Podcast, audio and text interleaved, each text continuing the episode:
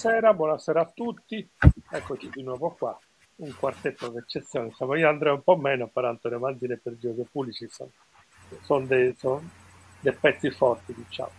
Eh, in, in, due minuti io voglio ringraziare chi ci ha permesso di realizzare questa ennesima edizione di Tinte a Fosche, e cioè la Fondazione di Sardegna, il Comune di Olbia, la libreria Ubic, le associazioni Argonauti e, PALP soprattutto, e poi grazie a Pier Giorgio che pazientemente ci accompagna in questo viaggio in un genere a noi molto, a noi molto caro. Grazie ovviamente a Antonio Manzini eh, per il secondo anno di seguito è, è, è con noi, eh, sono un accanito lettore eh, di Antonio, quindi mi fa sempre piacere vederlo e conoscerlo. E come sempre Antonio ti rinnovo l'invito a venire a trovarci in Sardegna, magari non durante il monsone invernale come adesso, ma primavera estate che si sta decisamente meglio.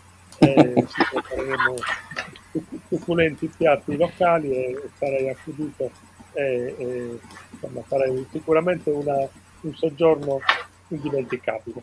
Questo un po' per lusingare, per cercare di, di convincerti. Lascio la parola a Andrea che anche lui dovrà dare qualche informazione di tipo tecnico e poi anche di ringraziamenti. Grazie per Giorgio come sempre, grazie ancora a Antonio, buona serata a tutti. Ciao a tutti, io un piccolo saluto e vi voglio ricordare che tutti gli incontri Tinte Fosche li potete anche ascoltare come podcast nei vari, nelle varie piattaforme, Spotify, Apple Music, ovunque. Eh, li stiamo caricando adesso, quelli di questa edizione, tutti quelli delle edizioni passate li trovate, li trovate già online. Eh, niente, un saluto e buon proseguimento. Ciao. Allora, amiche e amici di Tinta Fosca, buonasera, bentornati a, al nostro appuntamento. Oggi è un'occasione molto speciale, abbiamo un, ospito, un ospite graditissimo, mi avete già inondato di domande e messaggi per lui. Eh, buonasera ad Antonio Mazzini. Ciao Antonio. Buonasera, ciao, ciao Peggio, ben, ben, trovato.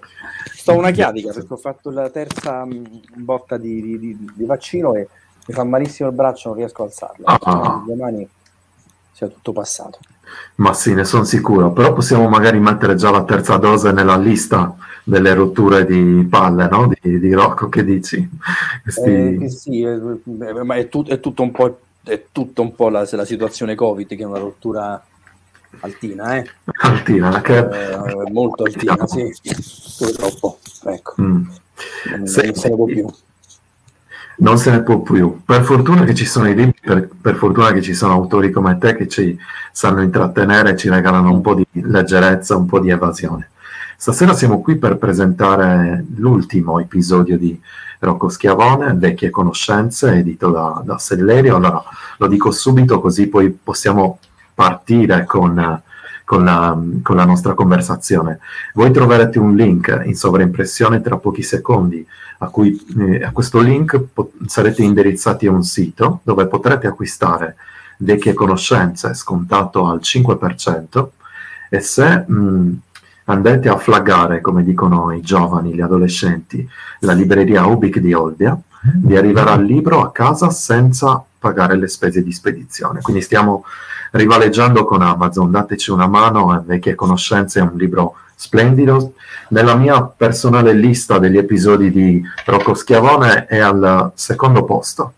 Uh, è uno dei libri a cui sono più, più legato, uh, Antonio. Uh, tu hai un preferito? Partiamo così. Tu hai un preferito tra, tra i vari episodi o li consideri, come una volta mi hai detto, in qualche modo tutti parte di un unico disegno, di un unico libro?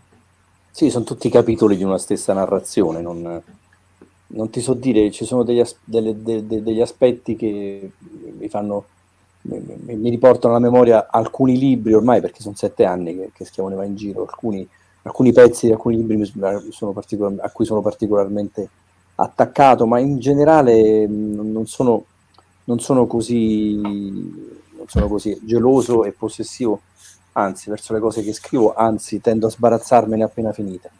È un, è un, specie di, di, so, di, liberazione che provo quando ho finito il libro e quando posso pensare o al prossimo o a quello che devo fare. Mi piace pensare a quello che, che dovrò fare in futuro.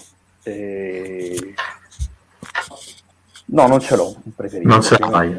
Allora ti dico il mio, ti dico il mio perché me lo chiede anche Giulia Piezzi. Dice a questo punto, dici qual è il primo a cui sei, a cui sei più legato. Allora, il mio preferito è 77 2007 per uh-huh. questioni relative ovviamente al personaggio, quindi al suo passato.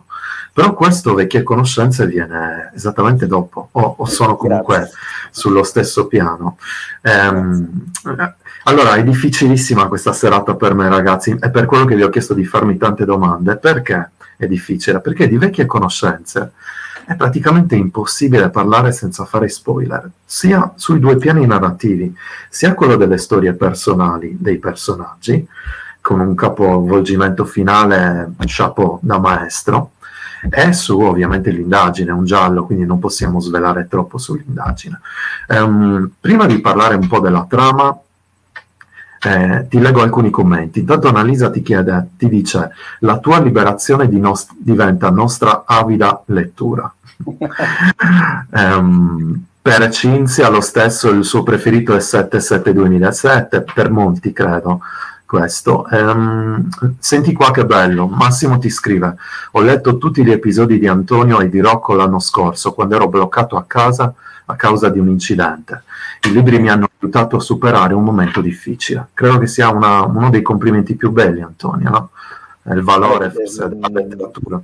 È, in, è indubbio, cioè tu non ti rendi conto che, almeno io non, mi, non, non posso rendermi conto di, di, di, riuscire a fare una cosa simile, che è bellissima. Sono una persona che ti ringrazia perché eh, l'ho aiutato in un momento terribile di, o di malattia o di solitudine o di qualunque cosa, è un, un premio è un premio vero, questo è un premio mm. vero, eh, non, quelle, non, quelle, cose che danno agli scrittori come se fossero dei centometristi, no? Esatto, no, no, no, mm. sono no, d'accordissimo con te. Il premio vero è questo, cioè il premio di, di, di, un, di, un, lettore che si scrive una roba del genere. E ti ripaga tutto, capito?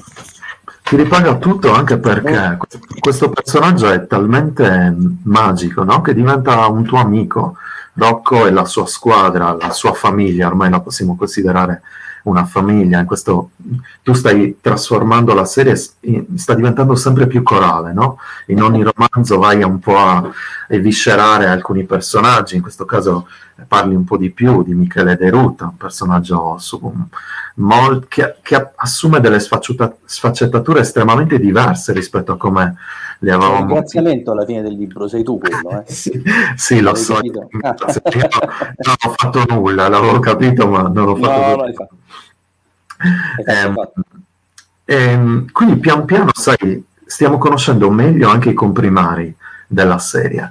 Eh, tu una volta mm, ti intervistai, una volta eh, mi dicesti che per i, i, personaggi corali, quindi quelli che stanno attorno a, a Rocco, ti eri ispirato a Shakespeare. Ti ricordi sì. di questa cosa? Come no? ne, ne, vuoi parlare un po'? Sì. Ehm... Shakespeare probabilmente è stato e sarà, e sarà sempre il, il, il, grande punto di riferimento che io possa avere dal punto di vista letterario. Per, per, le, per la magnificenza, non solo, e per l'abbondanza delle cose che ci ha lasciato.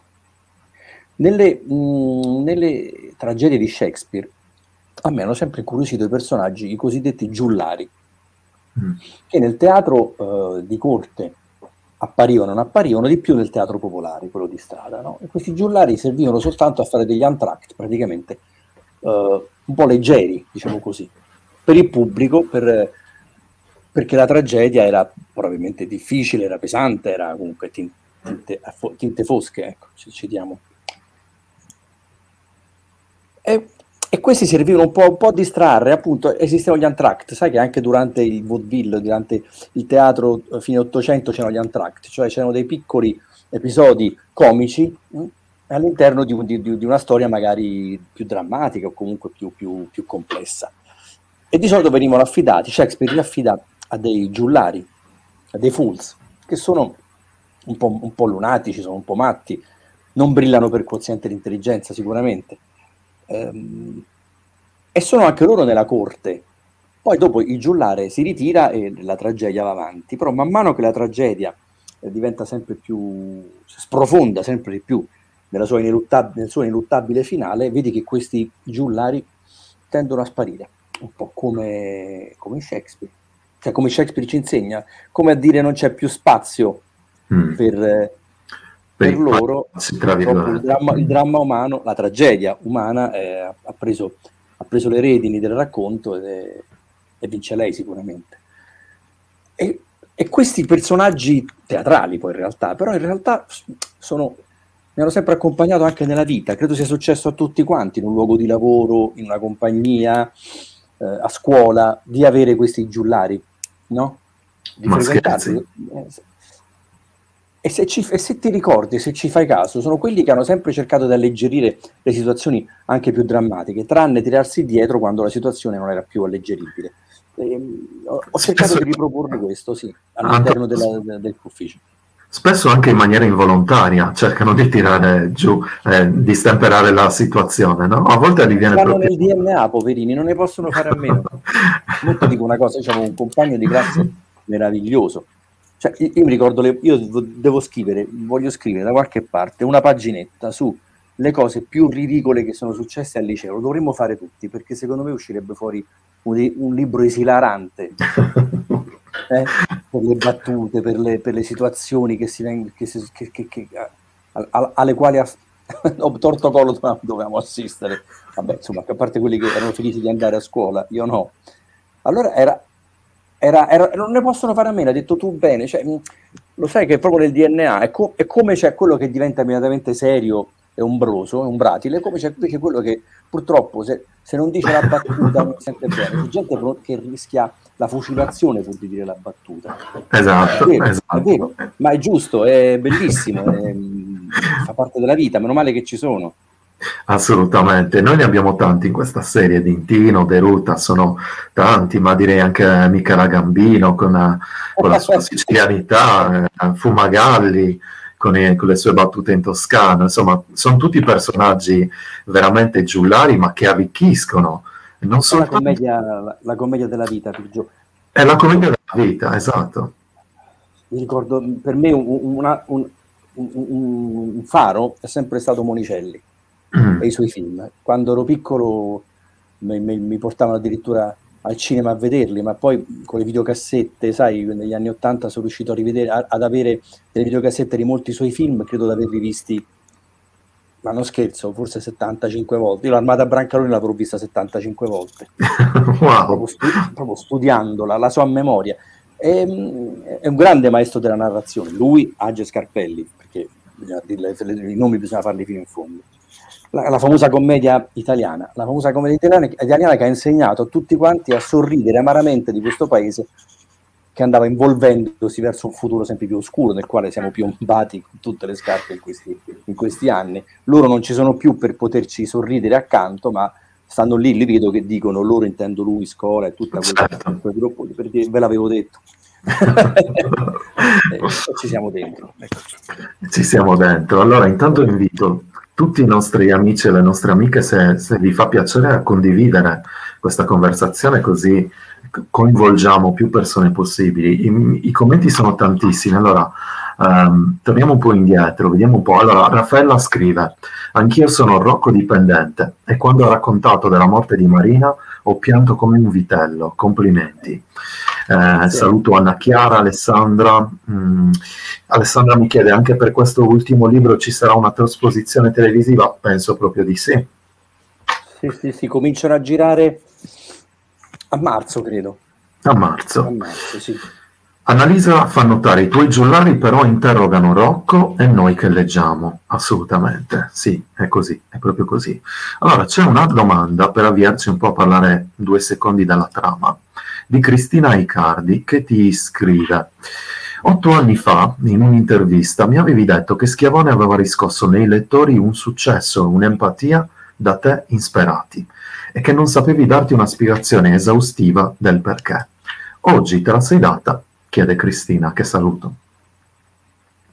No, no. No, non me la sono data, Cristina, non lo so, non, non- me ne rendo conto, non,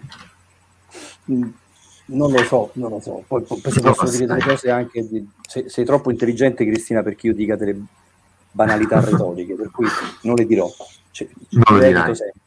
No, non lo so perché, non, non- non ne ho più pallida idea.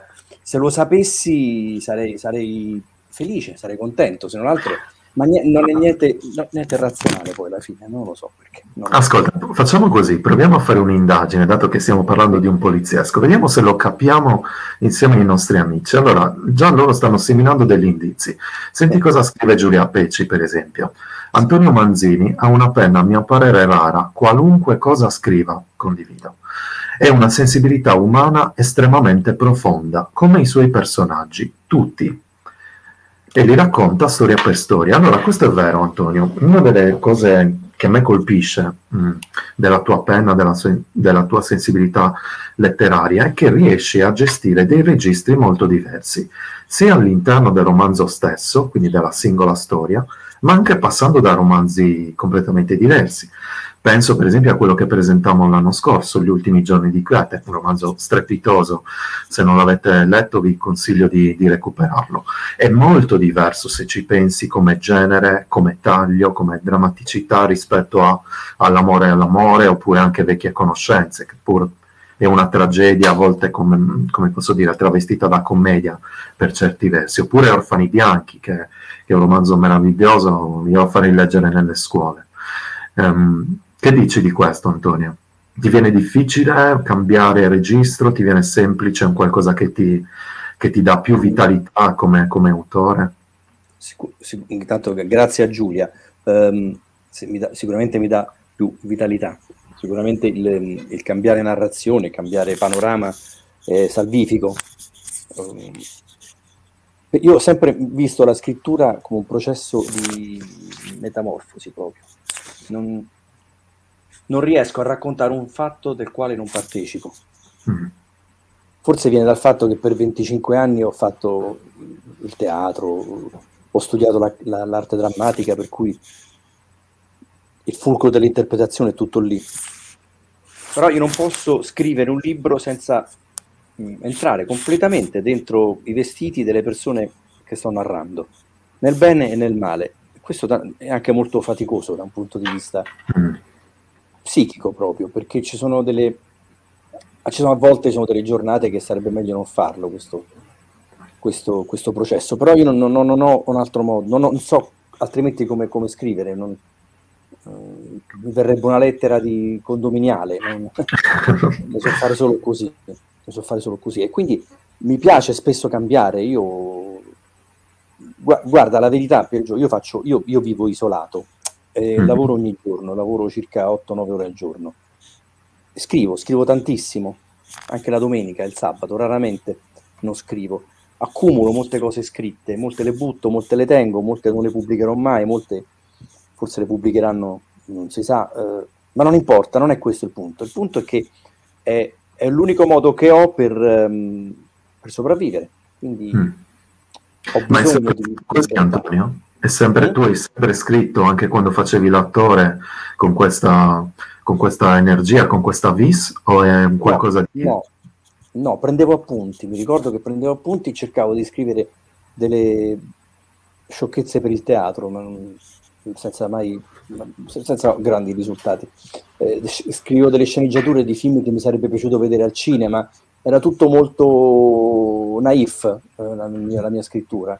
Ehm, non, non ero, non ero uno, non ero uno scrittore, pro- non ero un professionista, eh, lo sono Mm. diventato dopo. Mm, Più che altro mi osservavo, osservavo molto, Appu- mi appuntavo le cose, ho trovato un quadernuccio dove mi appuntavo tutti i vezzi dei- di alcuni compagni di, di- di- teatro e sono morto da ridere, certo non me ne ricordiamo neanche. Ora non po- posso manco fare i nomi, però eh, molto divertenti. Molto Molto divertenti. Mi, son- mi sono, mi sono ritrovato a rivivere situazioni che bah, ormai abbandonate tre- 30 anni fa, 25 anni fa. Lo so fare, so- e quindi e capisci per Giorgio, quindi se, se- se cambio argomento sono anche felice perché Certo. io Rocco lo amo per carità di Dio, però insomma No, ma eh, noi amiamo, anzi, se tu potessi scrivere due o tre romanzi all'anno, per noi, eh, noi così, felici. no? non sono, Senti, non sono così bravo. sei così. Allora, ti faccio una domanda che, che in realtà ehm, è- Massimo Campolucci che ti fa questa domanda e poi io aggiungo una, una, una, chiusa finale. Allora lui ti chiede appunto, parlando di teatro, parlando della tua esperienza attoriale, quanto questa esperienza attoriale ha influito nel, mh, mm, nella costruzione delle vicende di Rocco, ma forse direi in generale. E lui dice anche che i libri di Antonio sono così filmici che la trasposizione in serie televisiva è sempre sembrata una cosa molto naturale. Eh, la curiosità che aggiungo io a questa, a questa domanda, Antonio, è quando tu recitavi in teatro, guardavi il pubblico, guardavi in platea, ten, cercavi di tenere un rapporto con, uh, con, il pubblico e quindi ti accorgevi anche della tua performance, la miglioravi, era un modo per concentrarti o quando salivi sul palcoscenico taglievi tutto e ti concentravi soltanto sulla storia? No, no, guardavo e come guardavo e credo che tu debba, um, anzi, secondo, per me, quando sei sul palcoscenico devi essere, eh, devi captare a 360 gradi, devi sentire dove sta il pubblico, se ti sta seguendo o ti sta ignorando, soprattutto i tuoi colleghi, sei una specie di nervo scoperto um, e in quanto tale sei facilmente eh, massacrabile, però fa parte del mestiere, no? Mm. Eh, Direi proprio di sì. Devi stare proprio attento a, a, tutto, a tutto quanto. Non te la devi prendere se il pubblico è molto distratto o, o non, non, devi gioire troppo se ti sta seguendo e addirittura ti fa un applauso. In tutte e due i casi devi stare comunque con massimo controllo, col massimo dell'abbandono, no? Per cui eh, è anche un, un procedimento complesso che comunque si impara, si impara nella vita, si impara tutto, figuriamoci se non si impara questo. Diciamo che il teatro mi ha insegnato a, a, a capire le parole, questo sì. Mm, all'attenzione, all'attenzione alle parole, soprattutto se te reciti dei testi importanti, no? Pensa a Ibsen, Chekhov, o mm-hmm. Pirandello, o Shakespeare, o Molière. Allora stai attento alle parole che dici perché eh, ti rendi conto sera dopo sera che quelle parole possono assumere significati mostruosamente diversi a seconda di come tu la pronunci, a seconda dell'importanza che gli dai, del momento in cui la dici, se c'è una pausa non c'è, e, e, e, giardino può voler significare tanto, no? Mm-hmm. Non è soltanto un giardino, può essere un luogo dello spirito, può essere, la, può essere la, il tuo arrenderti alla vita fannosa e ritirarti in un giardino, può essere quello che vuoi tu, l'importante è che tu lo dica, lo faccia percepire come quel senso lì che l'autore ha deciso di dargli. Quindi vedi che essendo le parole poi difficili, che sono pifide anche di più, ci fai, ci fai attenzione, ci fai cura. Questo mi è servito molto nella scrittura. Come mi sono serviti per i dialoghi, fare tanti, tanti, tanti anni di, di dialoghi con... E sentire certo. dove c'era il ritmo, dove non c'era, dove fallava, dove... Diciamo che la battuta era un po' troppo, parlo adesso della fiction perché il teatro non è così, ma quando la battuta era un po' retorica, quando era un po' ridondante, quando era finta, quando si sente ma sì, ma chi parla così, no? e allora eh, anche questo mi ha aiutato molto, diciamo, sono tut- tutte esperienze, ma ca- casualmente, eh, non è che uno lo fa pensando, invece che uno ha fatto 25 anni di quel mestiere lì perché poi prima o poi scriverò, no, io sono arrivato all'editoria per puro caso proprio, non pensavo neanche di finirci dentro. A proposito di, di, questo, c'è una persona che mi ha scritto prima su Facebook, disperata, aspetta che ti leggo un po'. Eh sì, eh, perché poi hai delle responsabilità tu, eh, non puoi... Allora, Senti un po'. Eh. Alessandra De Nigris ti, ti, scrive una domanda che per lui, per te, sia un tentinello scocciante. Quanto, quando potremo godere della nuova ristampa di Sangue Marcio? È l'unico che non ho ed è introvabile. Solo su eBay si trova a 61 euro. Se non vado errato, il tuo primo romanzo edito da Fazzi Editore. sì. 61 euro, mamma mia, ragazzi. 61 eh, euro. Eh, non lo so, non lo so perché in realtà eh, sì, ma da mo che è finito, è finito, credo dopo cinque mesi della pubblicazione già non c'era più in giro. E, ed era di Fazzi, sì, io ho, esordito con loro tanti anni fa, 2005, 2006, neanche mi ricordo. Ehm, non, non... scritto di umorismo, Antonio. Senti che dice Giulia: per 50 euro glielo fotocopio io. eh, però guarda, 200 pagine, quanto costa una, una fotocopia a pagina? Non so se Giulia ci rimette. Aspetta. No, non ce ne mette. Però certo per 50 euro, guarda, eh, ah, io, io ce n'ho uno solo, se no gli darei il mio, molto volentieri, ma me ne è rimasto uno. Quindi a sapere me ne tenevo 3-4, uno lo mandavo a Alessandra, non ce l'ho, ce n'ho uno solo. Forse ce l'ho in PDF da qualche parte, no, perché era un computer che non uso più, secondo me il PDF neanche esiste di quel Senti, rispondo io, per, rispondo io, per, te. Alessandra, abbi un po' di pazienza, è probabile, perché se Lerio comunque sta ristampando alcuni libri eh, che erano stati pubblicati da altre case editrici di Antonio, quindi chissà che anche Sangue Marcio prima o poi non, non sia riedito da, speriamo da Selleria, dato che così il corpus... Non ne parliamo, no? Ah, ok. Ehm, parliamo nel senso che non, non, ne so niente. Non ne sa niente per il momento. Prima o poi arriverà il turno, però dai, anche di Sangue Marzo. Senti, tornando invece alla, mh, mm, al discorso del teatro, ehm, ti manca quella vita lì o è la scrittura, è un modo per sublimare in qualche modo quell'esperienza o è una parentesi completamente chiusa o in qualche modo, ripeto, la tv, la fiction, lo scrivere diventano modi per sublimare quella, quella tua esperienza, quella tua vita no. precedente. No, non mi manca per niente. No. No, il teatro non mi manca. Mh, mm, mh, mm, ogni tanto mi, mi, mi, piacerebbe andare a vedere qualche bello spettacolo, mm. ma non mi manca, non mi, non mi manca lavorarci per niente.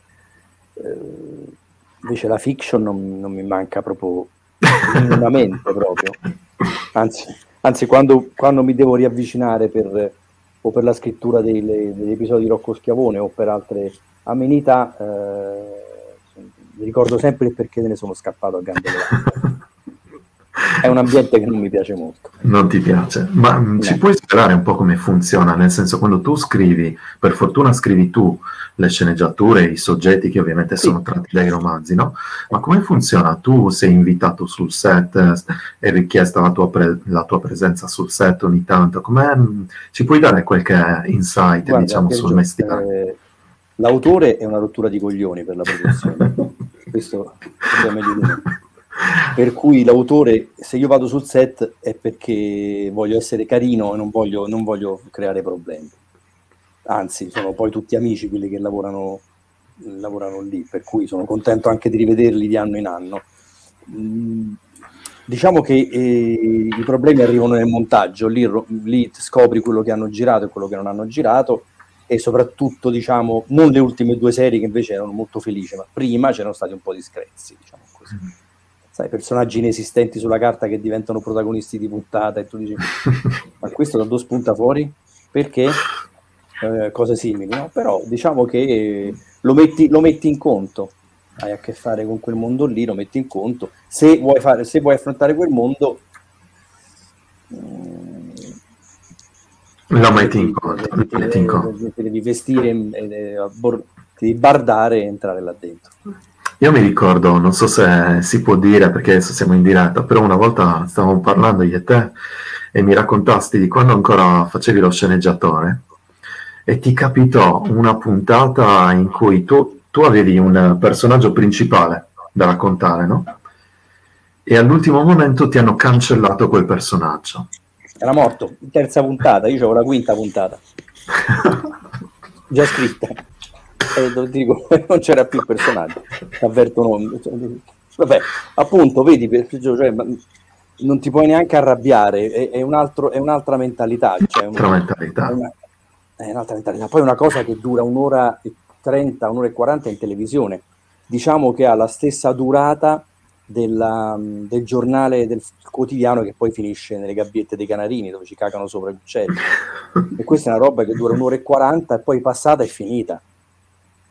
E tu ci hai messo allora, due mesi per scrivere la sceneggiatura, quei poveracci per girarla ci hanno messo un altro mese e mezzo, un altro mezzo mese per montarla, c'è un lavoro di 6-7 mesi che poi finisce in un'ora quindi non te la devi neanche tanto prendere, a un certo certo. punto devi, ti devi abituare questo è. Poi ci sono anche delle relazioni eh, umane, tu parlavi degli attori, che vanno poi a inficiare il rapporto tra te, i tuoi personaggi e la serie letteraria. Per esempio, io so che tu avevi in progetto di uccidere Dintino. Sì, sì, ancora ce l'ho. e ancora ce l'hai. Però credo che sia accaduto qualcosa con l'attore, con la fiction che ti ha fatto cambiare idea. il grande Christian Ginepro che lo interpreta, un attore strepitoso, eh, mi responsabilizzò con un mutuo, per cui non, mi sono detto non posso... Cristian lo saluto, non ci ascolterà mai, però lo saluto. In realtà, in realtà ehm, ovviamente scherzo, ovviamente sono, certo, sono invitato, sono Però, eh, guarda, dico la verità, se sul libro mi piacerebbe uccidere Dintino, eh, questa è l'unica influenza che sento della fiction sui libri, se sul libro mi piacerebbe uccidere, in realtà sulla, sulla, sul, film, sul film no, perché io amo Cristian Ginepro, gli voglio bene tanto, mi piace talmente tanto che mi dispiacerebbe mi piacerebbe, no? E allora ci, sono ancora lì indeciso, non ci riesco, capito? Però mi devo staccare da questa cosa, altrimenti certo. sembra che certo. qualsiasi cosa accade sui libri, su questo vecchie conoscenze ne accade una molto brutta, eh, mm. ma non è che accade perché io ce l'ho con l'attore che interpreta quel personaggio lì. È il personaggio che ha finito una funzione, ecco. Eh sì, sì, poi diciamo che Dintino ha un conto aperto con Rocco perché in eh. All'amore l'amore insomma si chiude in una maniera eh, o meglio, scusami, il romanzo precedente poi all'amore l'amore ri, va a rivangare sulla, sulla, ferita insomma anche fisica lasciata, lasciata in Rocco eh, non diciamo nulla perché c'è il rischio spoiler sulla appunto sul personaggio che causa quella ferita. Allora, mh, mm, noi stavamo facendo un'indagine, ragazzi, per capire il perché di tutto questo successo. Ehm, a parte che ci sono delle domande che non c'entrano molto, però carine. Per esempio, Silvia Frenquelli ti scrive: È bello entrare nelle vostre case. Eh, e così la domanda nasce spontanea. Antonio, che libri leggi e quali ci sono nella libreria alle tue spalle? domanda che ci vorrebbero ore per, per ah. rispondere. Ma questi qui sono quasi tutte robe vecchie, non, leggo, non rileggo. Adesso io vi consiglio Flannery O'Connor, Il cielo dei violenti, penso che sia uno dei più belli che abbia letto in vita mia. Il cielo dei violenti. È molto bello. Tradotto, tradotto, tradotto da Gaia, che, che, è un'amica, per minimum fax. Bravissima bravissima, per minimum fax, una traduzione splendida, splendida, difficilissimo, un libro tostissimo, anche da tradurre, immagino che, che lavoro che abbia fatto Gaia.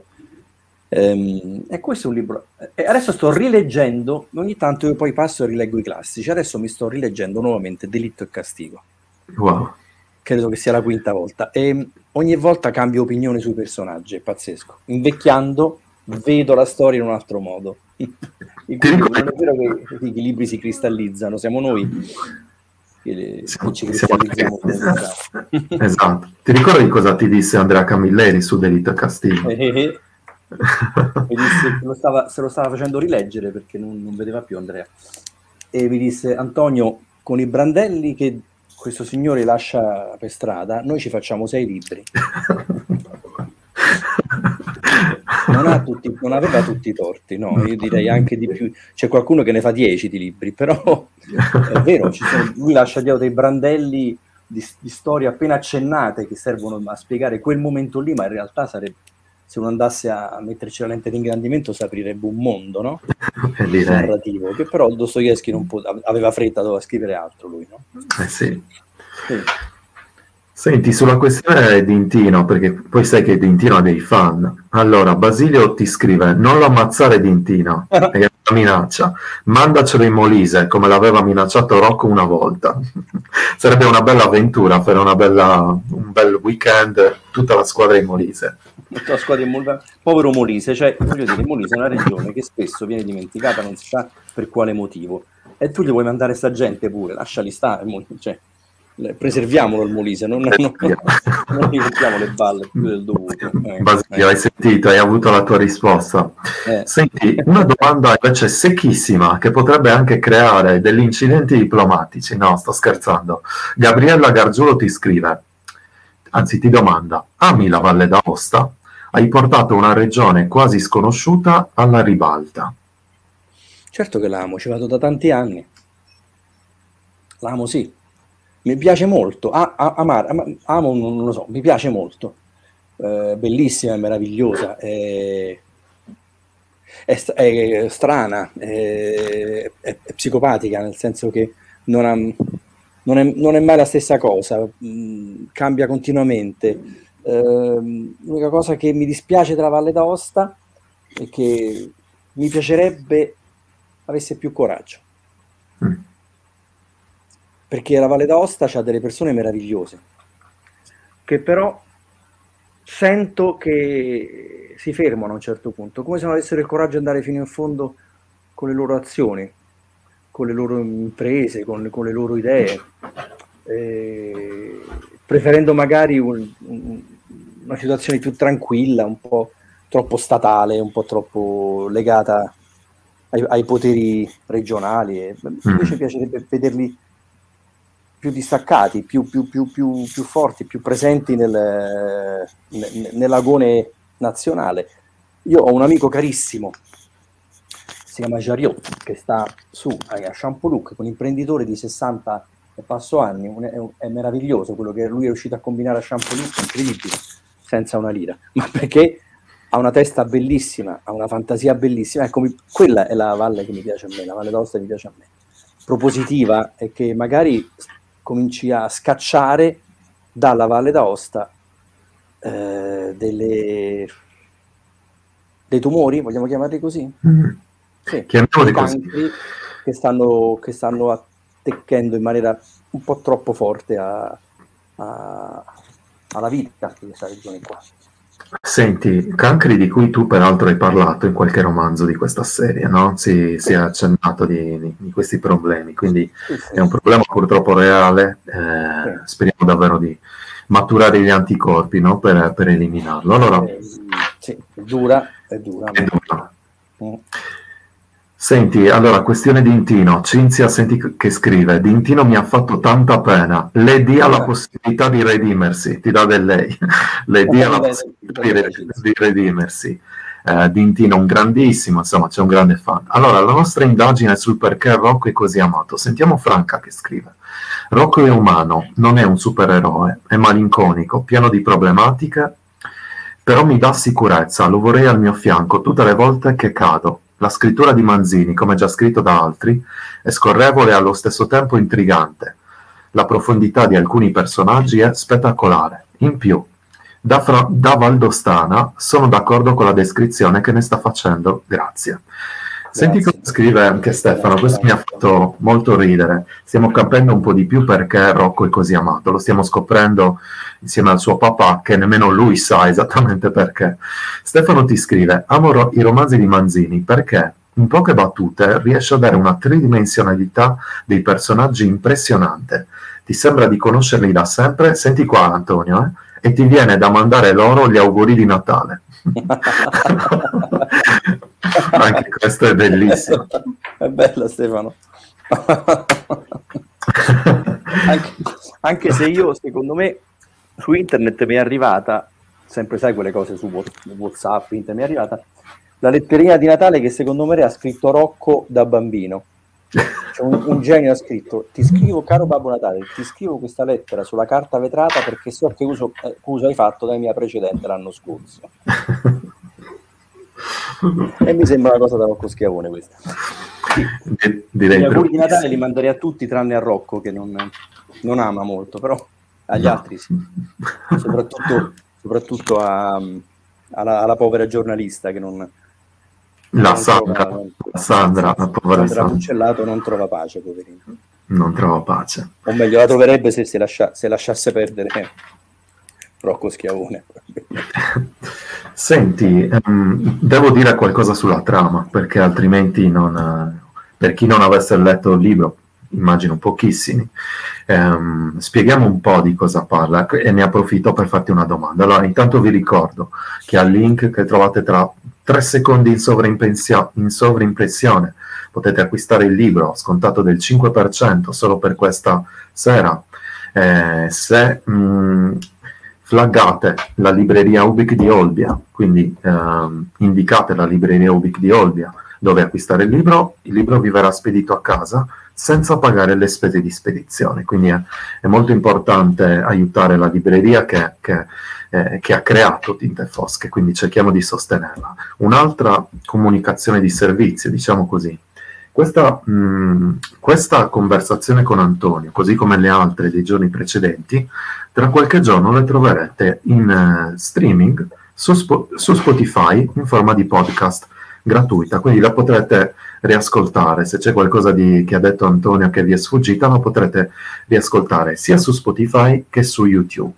Ehm, veniamo un po' alla trama, Antonio. Allora, eh, è un giallo, quindi il romanzo si apre in una lunedì d'inverno, sta nevicando come se la mandasse veramente il diavolo.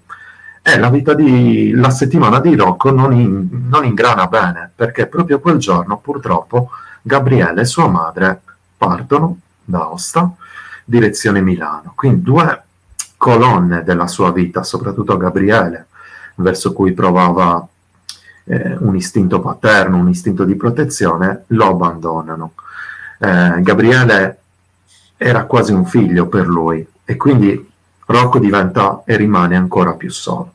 Come se non bastasse, Antonio, il giorno dopo arriva una bella rottura di decimo grado perché muore una professoressa, eh, di, una docente, ex docente universitaria di storia dell'arte, tale Sofia Martinet, uccisa con un colpo alla testa. È un, è un delitto strano perché viene trovata in casa sua a denunciare il fatto, è una vicina di casa con un figlio che ha dei problemi. Il cadavere presenta l'assenza del, di un anello, un anello che sembra stato, sia stato sfilato dall'assassino. Rocco, suo malgrado, inizia a indagare, soprattutto in ambito familiare, e trova a un certo punto, questa professoressa è un'esperta di Leonardo da Vinci, eh, era una ricercatrice su, su, Leonardo da Vinci, trova una, a un certo punto si trova uno scritto che è una citazione di Leonardo, fuggi lussuria e attieniti alla dieta. Alla dieta, alla dieta che diventerà un po' un leitmotiv di, di questa indagine. Ora, al di là di questa storyline, che è la storyline poliziesca, diciamo così, ovviamente eh, c'è anche una storyline personale. Eh, noi ritroviamo ad Aosta all'improvviso, dopo che era scomparso da un bel po', Sebastiano, il più caro amico di Rocco, che ricompare sempre alla caccia di Baiocchi ehm, e in qualche modo c'è, una, diciamo così, c'è un confronto finalmente con l'amico, con l'amico di una vita che finalmente Rocco sa quantomeno che è vivo, ecco. Eh, e da qui in poi non posso più dire nulla, perché né su una storyline, quella poliziesca, né sull'altra. Però una curiosità, come funziona, Antonio? Da, da, dove parti quando devi scrivere un romanzo di Rocco? Parti dal delitto? Parti dalla vittima come faceva Agatha Christie? Parti invece dalla storyline personale? Come, come funziona proprio il tuo meccanismo creativo? Ma può essere un'idea, magari, sai? Un'idea strana che, che ti, ti, arriva a un certo punto in testa, pensi, pensi che sia curioso e cominci a, a, costruirci sopra una storia e, e, vedi se è interessante. Il più delle volte non lo è, quindi il più delle volte rimane un tentativo uscito male. Uh, qualche volta invece l'idea frutta, uh, germoglia e si porta dietro come un grande fiume tutti, tutti gli affluenti, no? fino a che arriva al mare, probabilmente ti dà, boh, più, più, o meno ti dà una, una, un cammino divertente, soprattutto su questa idea che io voglio montare la vicenda personale di Rocco, che è la cosa più importante per me. Quindi deve prestare molto il fianco a, al momento che sta vivendo Rocco. Mm. Oltre ad essere un'idea decente per un, per un, per un libro, deve, avere, deve parlare di un argomento che a me interessa, di cui mi interessa parlarne, e deve prestare appunto, come dicevo prima, il fianco alla storia eh, personale di Rocco. Su, mi baso quindi su, per quanto riguarda Rocco Schiavone, sono questi tre, questi tre aspetti narrativi eh, strutturali che mi, che mi, che mi, ai quali io guardo prima ancora di cominciare a scrivere. Sono, sai, per quello che fai anche tu, cioè sono quei giorni che tu passi a guardare boh, il panorama e la gente dice questo non fa un cazzo la mattina alla sera. no, invece vorrei spiegare che ogni tanto riesco a... stiamo facendo, come diceva Fitzgerald, stiamo lavorando, no? Certo, eh, chiaro. Tipo magari un po' distraente. A me succede in macchina, quando guido mi vengono queste idee, non so a te quando ti vengono. M- mentre guido da solo, mi, boh, mi, mi arriva l'idea e comincio a vedere se ha... Guarda, io, lo, lo, pensa a un diamante, per me un diamante, no? Che ha tutte le sfaccettature, però quindi vuol dire che può avere, lo puoi guardare da tanti punti di vista e può cambiare sempre colore, ma è sempre lo stesso diamante. Per me più o meno questa è la struttura che dovrei al meglio avere all'interno dei libri. Avviene non sempre, non ti so dire in che percentuale. Senti, ehm, relativamente a quello che stai dicendo, Massimo ti chiede, ma questi abbozzi di storia, prima di diventare sì. la storia maiuscola, sì. scritto in maiuscolo, Antonio scrittore le scrive, le registra, le pensa o come, o come funziona?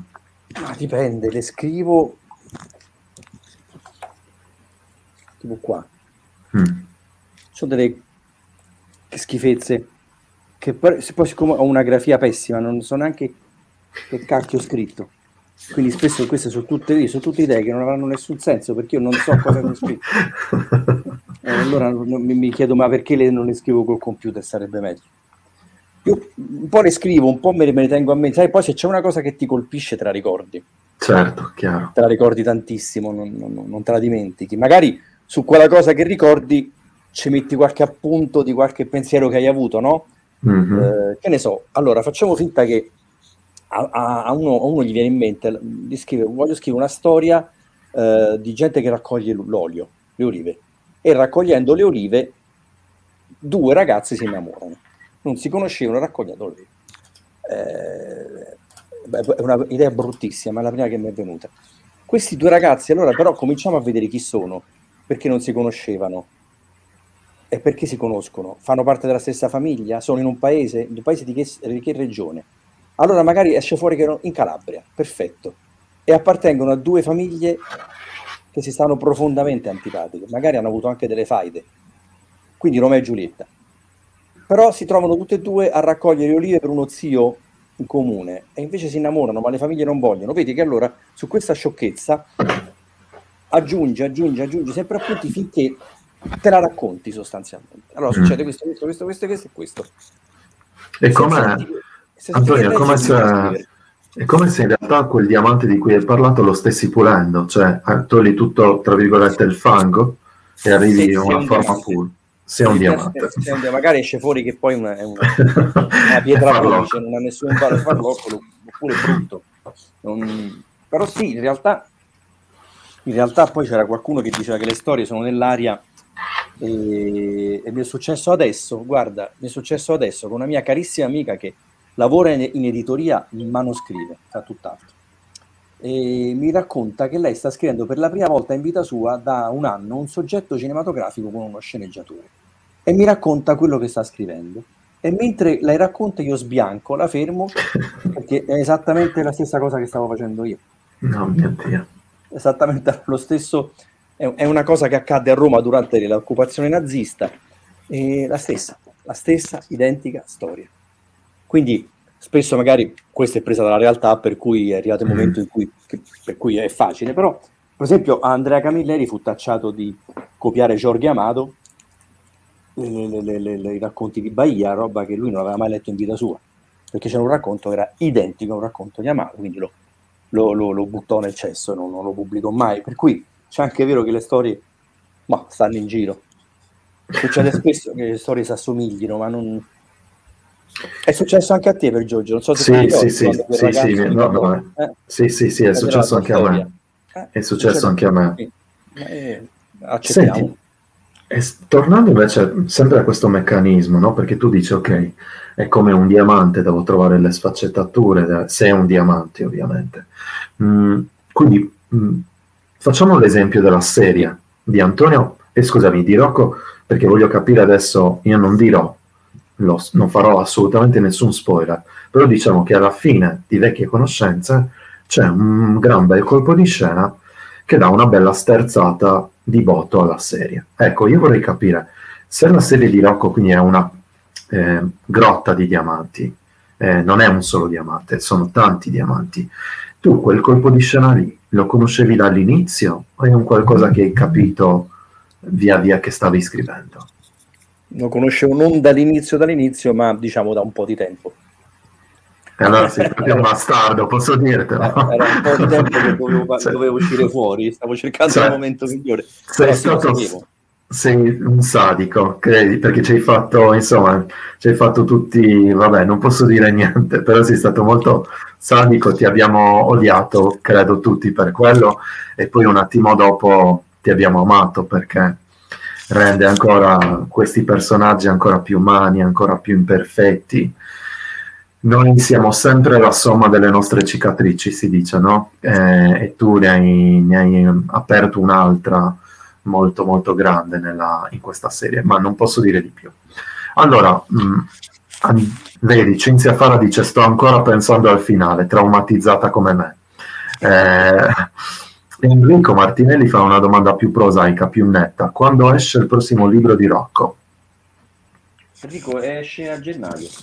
Wow, splendida notizia. Quindi per tutti gli amanti di Rocco Schiavone, regalate a Natale vecchie conoscenze e poi a gennaio c'è la, il seguito, perché è il capitolo di un unico romanzo, come ha detto prima Antonio, che, che si compone. È un mosaico che approfondisce sempre di più la figura di, di questo personaggio. Puoi dirci eh, quale dei personaggi collaterali, mm, su, mm, sul quale dei personaggi collaterali questa volta c'è l'occhio di bue, no? Della, uh, eh, ma in vecchie conoscenze o nel prossimo? No, no, nel prossimo, nel prossimo. Eh, purtroppo Italo. Italo, Italo. Italo c'era un... poliziotti della... Sì, sì, sì, c'era una domanda, guarda, te la faccio subito. Dario ti, ti, scriveva, infatti, che succede invece a Italo? È entrato in ruota di collisione con Rocco, spocchioso, arrogante, un personaggio al negativo, improvvisamente.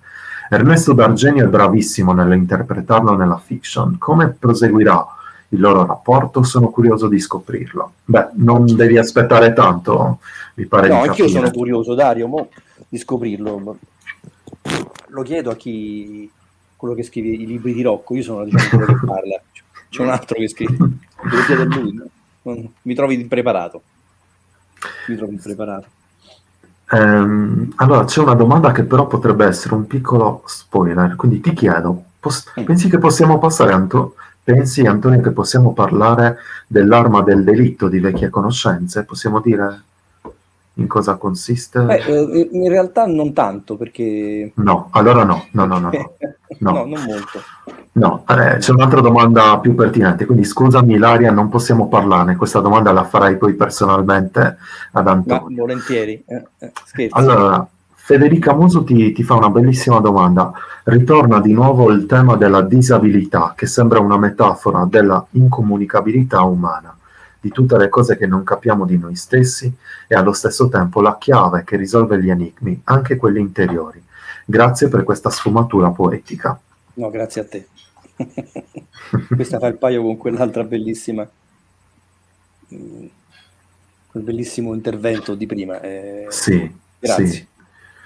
Guarda, in realtà io non ti sto leggendo tutti i complimenti, però se vuoi, Laura Cubeddu dalla Sardegna immagino ti scrive grazie Antonio per le emozioni che ci dai con i tuoi romanzi.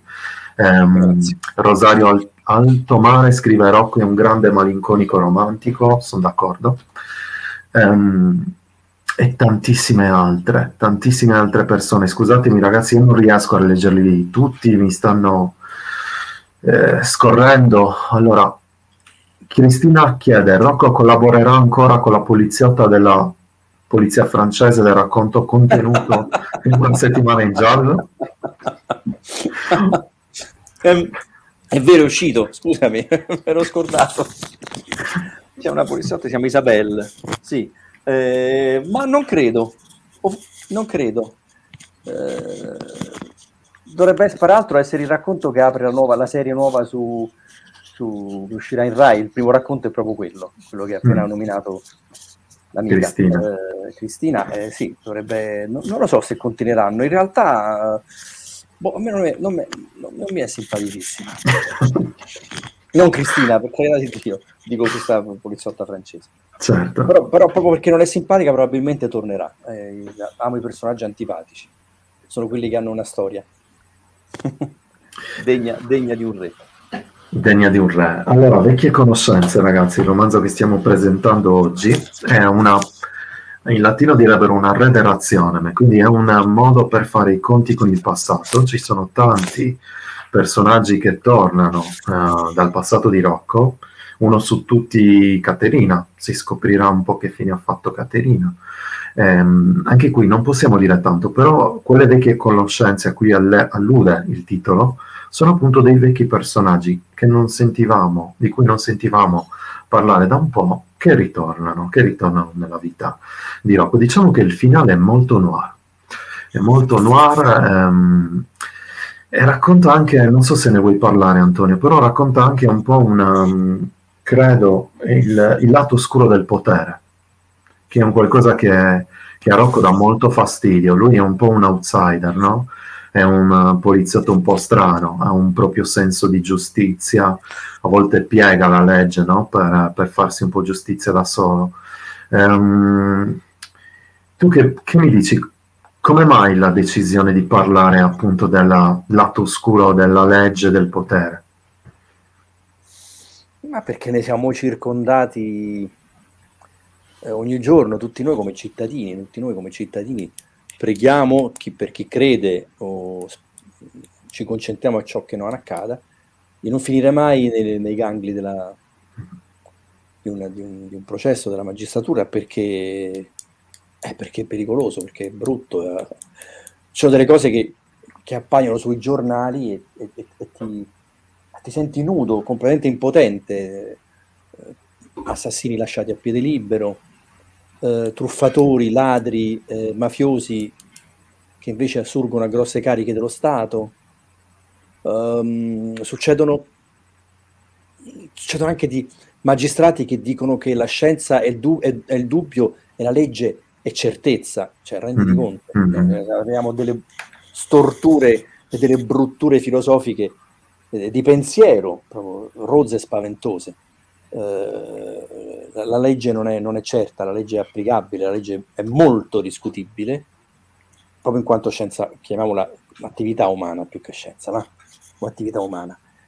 E, ed è sempre, è fa, è, spesso è, falla perché, perché, non deve entrare nelle, emotività, ma nelle emotività ci entra, perché stiamo parlando di emotività purtroppo. Il reato, presunto tale, entra nella sfera, tiene la sfera emotiva, non c'è niente da fare.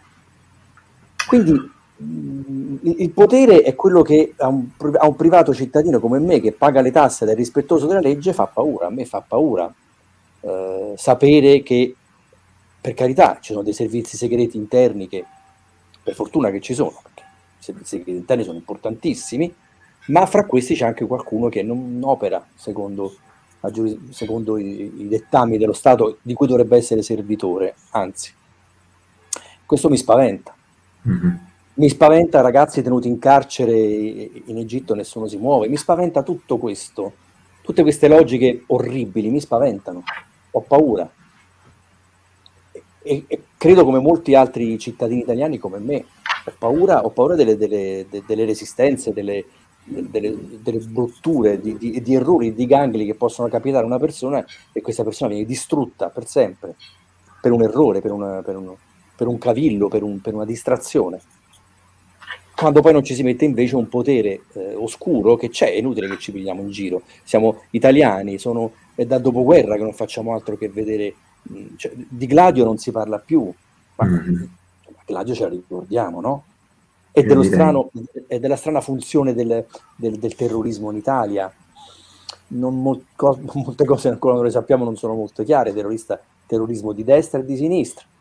Uh, fa paura aver vissuto io da bambino in quegli anni in cui si sparava con una facilità estrema, sparava la mafia, sparavano dei terroristi e fa ancora più paura che il terrorismo sia stato eh, distrutto dallo Stato, grazie anche a un uomo come per esempio Carlo Alberto della Chiesa, perché ci sono i nomi e i cognomi, però la mafia non solo non è stata annientata, ma anzi l'hanno ucciso, ha ucciso Carlo Alberto della Chiesa. E allora cominci a farti due domande, no? Cioè, siamo persone intelligenti, cioè, perché la mafia non siete mai riusciti a debellarla? Forse perché fate parte dello stesso, perché mangiate tutti allo stesso tavolo? Probabilmente sì. E fra 50 anni finalmente si scoprirà che quello che dicevano molti politici eh, che non contavano niente, era pura verità su certe, eh, su certe faccende. rapporti fra capi di polizia, eh, senatori, capi del, del Parlamento, capi, primi ministri eh, e, e, mafiosi. Eh, gli avvertimenti, le stragi, tutto, tutto questo mondo che e non voglio parlare del Vaticano, lo lascerei fuori perché, perché io lì, lì, si apre una parentesi che vabbè, non ci vorrebbero due ore di più a chiuderla. Eh, il nostro paese è questo, è un paese rimesso in piedi grazie a Dio dopo la guerra, e ricordiamoci noi la guerra l'abbiamo persa, l'abbiamo persa, che eravamo fascisti, l'abbiamo persa, come hanno perso i nazisti Solo che qua in Italia poi gli americani serviva questo, questa portaerei nel Mediterraneo, per cui ci hanno salvato a prezzo di dipendere completamente dalla loro politica e, do, do, e, dai, loro, e dai loro diktat. Ma insomma, ci sono troppe cose schifose in questo paese. Pensa alla Olivetti, dai, pensa mm. a Mattei, pensa a queste stragi di industriali che volevano fare grande l'Italia, invece sono morte perché davano fastidio a qualcuno, no? Questo qualcuno era oltreoceano. Non è complottismo, è storia. È storia ormai, certo. Non è, è storia. E in questo romanzo diciamo che tu apri... Mm, ok. La mia, la mia sensazione di essere eh, continuamente dominato e da, da, da, da, un potere che non ha, non ha, una faccia, soprattutto non ha un cuore. Mm. E spero Senti, di non capitarci mai dentro, perché sennò è la fine. Speriamo, speriamo proprio di Ma. Lo auguro a tutti, guarda. Lo auguro a tutti. Ascolta, ti faccio una domanda che ho fatto io, avevo ospite qui qualche giorno fa, Carlo Lucarelli. Ma si è tagliato la barba, Carlo? No, anzi, è ancora no. più lunga. No. Ormai profeta. Ormai sì, sì, lui è profeta del, profeta del noir. Senti, eh, e dato che insomma scrivete entrambi dei, dei polizieschi, questa rassegna si, si intitola uh, Tinte Fosche, e io ho fatto questa domanda qui, è una domanda un po' importante, ti, ti dico già, quindi preparati. Io ho chiesto e chiedo a te, Secondo te, Antonio, il male esiste? Tu che scrivi di male in qualche modo. E hai mai, l'hai mai incontrato? Hai, hai mai avuto sentore del, del male? Hai mai, hai, sai, c'è una, Rocco a un certo punto, solitamente quando chiude un'indagine per omicidio, si sente completamente svuotato, deluso, sente la puzza del, del crimine, del male, dice che ha una, una puzza nauseabonda. Ecco, tu hai mai avuto quella sensazione lì? di, di trovarti davvero di fronte al male? Ma il male è l'uomo, la donna, mm, non è un'entità astratta. Uh, sai, io non credo in Dio, mm-hmm. e, mm, credo che... E non credo nel male come energia a sé stante. Il male è un'energia che si sviluppa in certi consessi o anche mh, mm, nella mente di un singolo.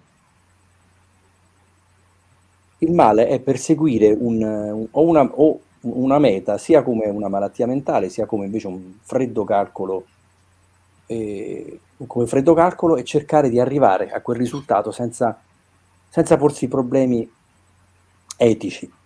Diciamo che la mancanza di etica è un male di per sé. Quindi se ho incontrato il male ogni giorno, eh, ho incontrato quello che fa proprio paura nei film, sì, ho incontrato anche quello. E non è comodo sicuramente, è terribile. Fa paura, sicuramente fa paura, ma è un uomo, è una donna, non, non è Freddy Krueger. Non, come dicevo quando da, da, bambino pensi no, ci sarà nascosto, se c'è qualcuno nascosto nell'armadio non è lo spirito di nonno Ugo, è un figlio di buona donna che ha un'intenzione, vuole arrivare a un risultato e se ne frega, se ne frega del, di fare male altre persone, non ha un'etica e, e quindi di conseguenza non ha neanche una morale.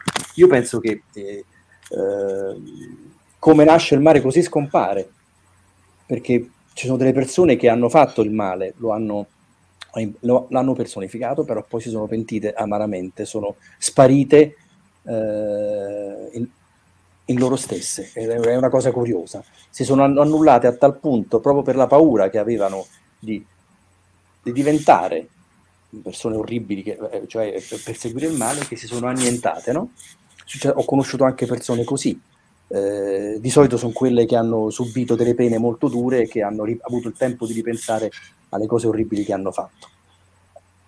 Anche il, pe- il peggior camorrista che ha fatto delle cose terrificanti lo ha fatto perché lui in realtà in quelle cose là ci crede.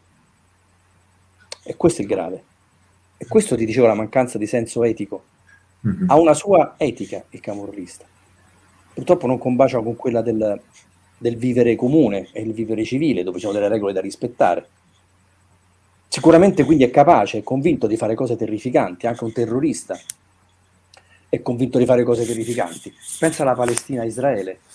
Eh, se tu senti Israele hai, un, hai, una, hai una, un'opinione dei palestinesi, ma se tu senti i palestinesi hai un'opinione degli israeliani. Io non me la sento di dire a oggi il male in quelle terre lì dov'è. Il primo male l'hanno fatto, probabilmente in quelle terre il primo male l'hanno fatto gli inglesi mm. prima della guerra. E da lì è stato un continuo di errori uno dopo l'altro, sempre perché sono stati gli europei a mettere il piede in zone dove non dovevano entrare. Il male quindi no, in quanto non è un'entità, eh, siamo noi. E, e, dato che siamo noi, qual è il rapporto tra Rocco e il male? Lui lo fa di mestiere, deve arginare il male, no? Però è un qualcosa che secondo me è usurante, io lo vedo alla fine di un'indagine, ha sempre più cicatrici, no? È un qualcosa, lui ha, è, ha questa du- è stretto in questo dualismo, da una parte, cioè asciugato e prosciugato a livello relazionale e sentimentale, ricordiamo sempre la morte di, di, Marina, sua moglie, e poi però il lavoro non è che aiuti, anzi, eh, perché si trova quotidianamente a che fare con il male impersonificato dalle persone. Ehm, Vabbè, ma anche la delusione e lo sconforto di avere a che fare con degli esseri umani che trovano nell'omicidio eh, l'unica soluzione alle loro esistenze che è forse una, la, il peggiore atto che, che un, un, essere umano possa fare, quello di togliere la vita a un'altra persona, no? Mm-hmm. Eh, e que- affrontare questo ogni giorno eh, che ha fatto Dio penso che possa essere molto usurante, ma per chiunque di noi, anche per Rocco dunque. Um, è, com- è, come avere a che fare, è come essere un, un anatomopatologo, avere a che fare con cadaveri tutti i giorni. Non è, non è, non è bello, è più, è più bello forse fare il giardiniere avere a che certo. fare con no, ulivi e, e, rose. Sono dei mestieri terrificanti che devi, per poterli fare devi avere una marcia in più rispetto agli altri. No? Mm. Qualcuno dice sono insen- non, so- non, sono persone insensibili, qualcuno li conosco, no, semplicemente hanno una marcia in più, hanno, hanno capito e hanno affrontato in maniera diversa il, l'orrore, ecco l'orrore, che scaturisce da, dalla personificazione del male. Lui è sì, quindi lui è stanco, lui è stanco di affrontare, non ce la più, ma io lo condivido. Splendido, allora grazie intanto per la tua generosità nelle risposte. Tra pochi minuti ti giuro ti lascio andare anche se ti terrei tutta, tutta la sera qua, tu, tutti fanno una miriade di, di complimenti. Senti, c'è una domanda, uh, non so se fartela o meno, però mi sa che te la faccio perché magari è un ricordo che che, che tu ci tieni a fare, però Dario ti scrive vorrei fare una domanda di cinema. Tempo fa girasti Cristiane Palletta contro, contro tutti, tutti, dove c'era il grandissimo libero del Rienzo. Che ricordo hai di lui e ti va di raccontarci qualcosa? No, non mi va. No, ok. Um, ma scherzi, ma ci mancherebbe. Um, allora, intanto Lorena ti dice che giorno di gennaio, così prendo un giorno di feria per, fa- per sparire con Rocco. Quindi c'è, una, so. c'è, una, c'è una fuga d'amore. Eh? Allora, senti qua invece, prima parlavamo della difficoltà di, come posso dire, di serializzare a livello di fiction un romanzo, una serie di romanzi. E Basilio scrive, ricordo che ero terrorizzato che la, t- che la TV potesse rovinare Rocco però partita la sigla, al primo arpeggio della chitarra di Duke Gerwood mi avevate già convinto. quanto è importante... Anche a me piace di... Eh? Antonio, quanto è importante ecco, la colonna sonora, le scelte musicali? È fondamentale, la colonna sonora di Rocco Schiavone è bellissima. No, è fondamentale. Ehm... Tu pensa che si fanno degli esercizi eh, nelle scuole di cinema, proprio i, i, primi, i, primi, esercizi, quelli proprio basilari, tu prendi una persona e gli fai un primo piano, come quello che per esempio tu adesso lì, e, e non gli fai dire niente. Sotto metti tre musiche diverse, per dire, e hai tre mondi completamente diversi. Ed è uno sguardo di un uomo triste perché gli è successo qualcosa di terribile, è lo sguardo di un uomo che invece sta pensando a, all'amore, è lo sguardo di un uomo che deve partire, sta lasciando, può essere quello che vuoi tu, lo, lo, decide la musica. È pazzesco, è pazzesco. Eh, sono degli esperimenti che eh, ti, ti, rendi conto, la musica, a parte che la musica per me è l'arte per eccellenza perché non esiste, mm. non c'è, non, è, non, è, non la tocchi, non, dov'è? Non c'è. Um, Eppure, se ci pensi, Antonio, è l'unica arte. È l'unica arte. Lingua, no? Sicuramente, però è anche l'unica arte che riesce a toccare delle corde dell'animo umano che nemmeno le parole, nemmeno le parole. Stai scherzando? È quello il punto, è quello, è quello il, ma- il magico della musica, che è un'arte precisissima, perché le note sono quelle, i tempi sono quelli. Dove sgarrare devi essere veramente molto bravo per sgarrare, e non è detto che tu arrivi ai risultati matematica, eppure logica, eppure scaturisce grandi, delle sensazioni che nessuno... Sì, la pittura è meravigliosa, ma anche i romanzi sono meravigliosi, ma tanto per cominciare l'arte, ha, la musica non ha bisogno di parole, né di immagini, né, né, né, né di, di odori, di niente.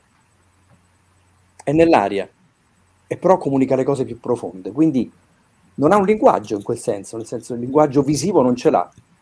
Eh, è un altro linguaggio, forse più profondo, forse il primo che abbiamo avuto noi come uomini che si cominciano, Homo sapiens, no? il, rumore di quello che emettevamo, dei rumori con quelli comunicavamo fra di noi, la paura, l'amore, l'odio, boh, la fame, quello che poi tu.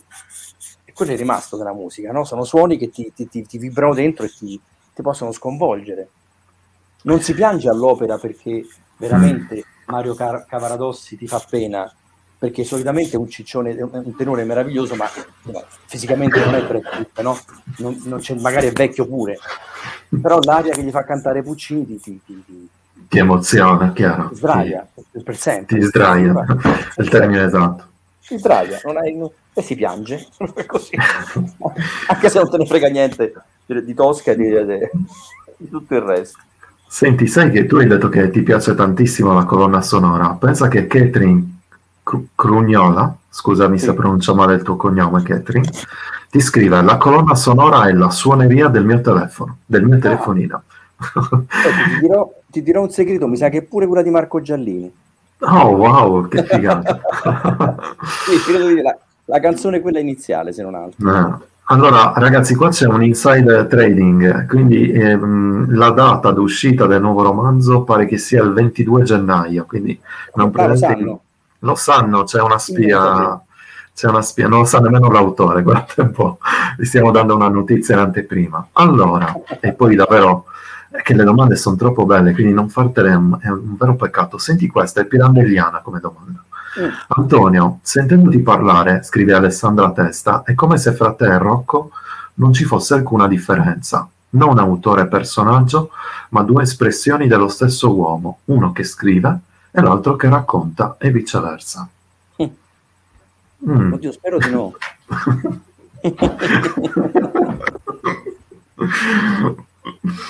Mi auguro di no. Uh, però sai, forse dopo tanti anni, come, come sai, quei quegli uomini che vivono nella stessa casa e quegli scapoli che vivono nella stessa casa da un po' tendono a somigliarsi. Eh sì. Anche se, se, partono, se partono a due agli antipodi, ma alla fine un po' si assomigliano. Anche, anche, anche, due amiche no? tendono poi a somigliarsi, anche se anche tu e il cane, io e il cane. Cioè, soprattutto, no, sì, sì. soprattutto con i cani. Soprattutto. Sì, alla fine sì, ci si assomiglia. Probabilmente stiamo cominciando a, a influenzarci l'un l'altro. Ci si armonizza, Antonio, ci si armonizza. Se la vuoi vedere in positivo, sì. Sì, sì penso di sì. Nel senso che si, ci si accorda a vicenda, o quantomeno ci si accorda sulla stessa tonalità. Quindi credo che in parte quello che scriva eh, Alessandra sia, sia giusto. Più tu conosci lui, più, tra virgolette, lui conosce te, o meglio, più magari parti di te entrano in lui. Secondo me è un po' così. È come se tu recitassi tutti i giorni a teatro la stessa parte, al di là di dire che palle, però al di là di quello impari a conoscere, diventi il tuo personaggio in tutto e per tutto, te lo porti in giro anche quando poi vai a mangiare in ristorante a spettacolo finito, secondo me, perlomeno io credo che un po' sia così. Per molti questo mh, è un qualcosa che a me dicono spesso di, di te, dei, dei, tuoi romanzi. Tantissimi in realtà non hanno voluto ehm, vedere la fiction perché quando pensano a Rocco pensano proprio a te. Oh, Madonna. Cioè, vedono, vedono, il tuo volto. C'è una persona, adesso non la ritroverò mai tra i commenti, però una persona lo diceva. Così come una persona al laboratorio chiede informazioni sui cu- eventuali cuccioli di lupa. Lupa, il cane di Rock. uh, eh sì, sì, sì, è, è, incin- è, è incinta. Eh, sì. sì, non lo posso dire. Non lo può dire. No, però dovrebbero arrivare, insomma. Dovrebbero arrivare. Allora, la gestazione del cane è molto rapida. Eh sì. Allora, tanti saluti da tutta Italia, tra cui Aquisgrana. Sono eh, stato. Stupenda. Ci sei stato. Aachen, ah, che bella che è, madonna mia, meravigliosa. Sì. Paolo Maggioni Eccola. Scrive, sogno un racconto con Rocco in trasferta a Milano. Mm, non credo che sia la città per lui, Paolo, eh? Vero Antonio? Non, so. mm. non ci ho mai pensato, però perché no? Ok, eh, magari... No, non è, non è, proprio la sua città, però se gli tocca andare, gli tocca andare. Eh, Neanche a Ostia certo. la sua città. Se il lavoro chiama, deve, deve, deve esatto. correre. Allora, vediamo un po' qualche altra domanda prima di lasciarti andare. No, allora, io vi, intanto vi ringrazio per averci seguiti così numerosi, sono, sono, stati tantissimi. Antonio, te lo posso assicurare. Siamo, siamo, in streaming su diverse eh, piattaforme, quindi ehm, saluto gli amici di YouTube, gli amici di Facebook in vari, in vari profili, eh, ovviamente ringrazio Tinte Fosche, ma soprattutto ringrazio Antonio Manzini per la consueta generosità. Vi ricordo eh, che potete acquistare Vecchie Conoscenze al link che andrà in sovraimpressione tra qualche istante con lo sconto del 5% senza pagare le spese di spedizione se mh, indicate la libreria Ubic di Olbia, che è promotrice di questa serata. Stiamo rivaleggiando con Amazon, ragazzi, quindi date fiducia ai librai carne e ossa che insomma organizzano anche questi eventi. Amazon non lo fa per, per ora, speriamo che non lo faccia mai. Ehm, grazie davvero a tutti quanti. Antonio, allora noi ci rivedremo in libreria a quanto pare il 22 gennaio e io non vedo l'ora. eh, ti auguro una splendida serata, un buon lavoro perché immagino che sei già al lavoro su qualcos'altro per fortuna. E poi ci hai detto invece per la fiction, perdonami, quando... Cominceranno credo a girare verso marzo, credo. Ok, quindi è probabile che nell'autunno 2022 o inverno, insomma 2022 Mm, troverete di nuovo Rocco in tv. Grazie Antonio, sei Grazie. gentilissimo.